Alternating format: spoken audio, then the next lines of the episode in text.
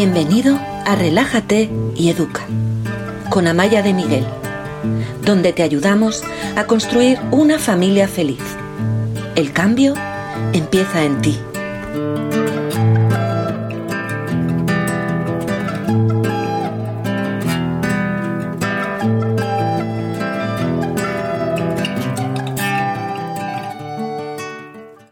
Hola, ¿qué tal estás? Soy Amaya, soy la fundadora de Relájate y Educa y estamos aquí, estás aquí para hablar de un temazo. Es uno de los temas más importantes en la pedagogía de Relájate y Educa. Es uno de los pilares de lo que hago.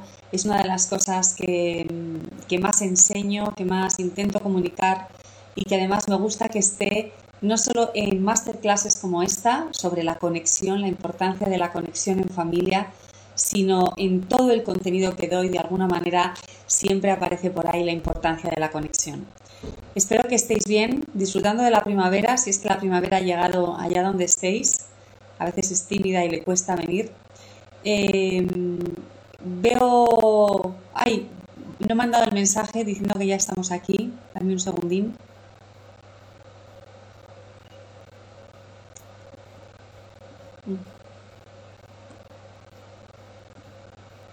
Pues, ¿qué pasa? Que no me deja ahora.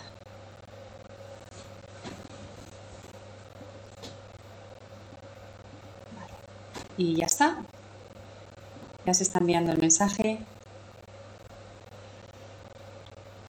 Em, como probablemente sabes, esta clase forma parte de, un programa que he estado he puesto en marcha durante el último mes para promocionar mis, mis cursos de transformación integral.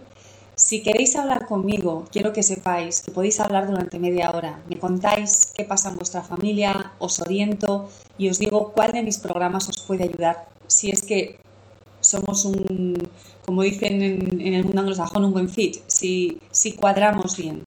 Hay personas mmm, con las que decido que no, no es buena idea, que se vengan a trabajar con nosotras y, otras personas, muchísimas, la mayoría, las que os, os damos la bienvenida y os acogemos con los brazos abiertos, porque precisamente una de las cosas que ofrecemos en Relájate y Educa es mucho acompañamiento.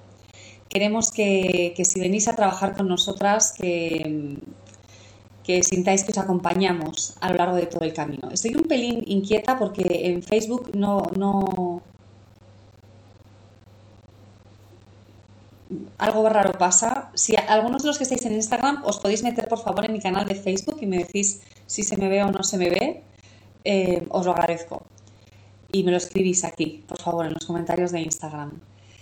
Y mm, os decía que el, acompañamiento para nosotros es muy importante. Es importante llevaros de la mano y que cualquier dificultad que tengáis, que sepáis que estamos ahí para acompañaros.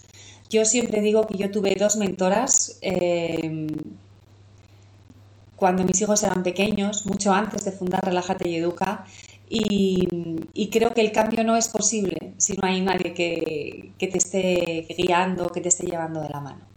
Al final de esta clase os contaré más sobre el programa de transformación integral.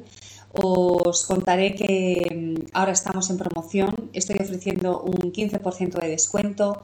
Todavía hay un regalo que es un curso temático gratis y los programas empiezan el 29 de abril, de manera que tienes todavía tres semanas para conocerme más, para ver el material que publico en las redes sociales y si lo necesitas para hablar conmigo y para que veamos, como te decía, si puedo ayudarte o no puedo ayudarte a fortalecer tu vida en familia. Bueno, parece que en Facebook la cosa ya se está normalizando. Aquellos que os he pedido que hicierais este salto os lo agradezco. Si algunos de los que estáis en Facebook me podéis dejar un comentario para decirme que todo va bien, os lo agradezco mucho. ¿Qué podéis esperar del ratito que vamos a pasar hoy juntos? Bueno, pues como os decía, al final de la clase os voy a hablar de mis programas de transformación integral. Pero antes, ¿de qué vamos a hablar? ¿De qué va esto? ¿Por qué estáis aquí? Pues yo intuyo que si estáis aquí es porque me habéis conocido, habéis escuchado algo de lo que... Gracias, María Leonidas, gracias. Algo de lo que yo cuento y probablemente porque hay algo dentro de ti que te hace pensar que las cosas en tu familia pueden ir mejor. Que sin formación y sin ayuda a lo mejor no, no consigues los resultados que quieres tener. Y, esto es importante, es importante reconocerlo. Mm, yo pienso que estamos en una cultura en la que el error mm, siempre se castiga. Por ejemplo, en todo el sistema académico. Los niños y los universitarios tenemos o teníamos que hacer un examen para responder algo que el profesor previamente nos había dicho. Y no podíamos salirnos de ahí, no podíamos experimentar otros caminos, buscar otras respuestas. Y muchas veces quienes buscan otras respuestas pues son castigados, son penalizados, ¿no? Y el error no forma parte de nuestro sistema cultural. En cambio, si no erramos, si no nos equivocamos, si tenemos la sensación de que todo lo hacemos bien, ¿cómo vamos a aprender? ¿Cómo vamos a mejorar? Y, si, sabemos que erramos y que no lo hacemos todo bien, pero no nos damos la oportunidad de aprender, ¿cómo vamos a, poder crecer? ¿Cómo vamos a salir de donde estamos?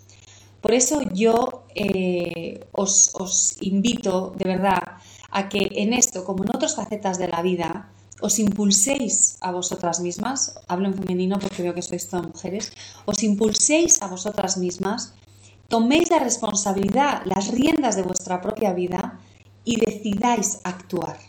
Y eso es lo que vamos a hacer hoy, porque hoy quiero hablaros de algo que parece sutil, que puede parecer secundario o anecdótico, pero en realidad es el centro de una relación familiar. Es el centro de tu relación con tus hijos. Probablemente es lo más importante que, que puede haber en tu familia y es la conexión. Yo os voy a contar por qué la conexión es importante y cómo la podéis buscar. Pero antes de esto, quiero deciros por qué la conexión es importante para el desarrollo de vuestros hijos. Yo siempre digo que en familia hay que estar de buen rollo, porque es más agradable para todos. Pero esto es muy simplista.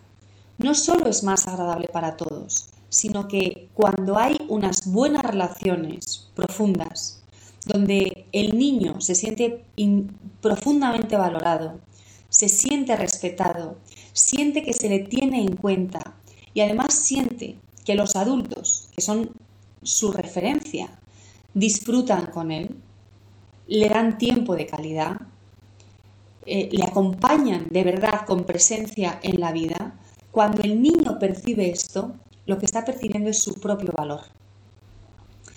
Y este valor es lo que le va a acompañar en el resto de su vida. Se está construyendo con una autoestima fuerte, se está construyendo con seguridad interna.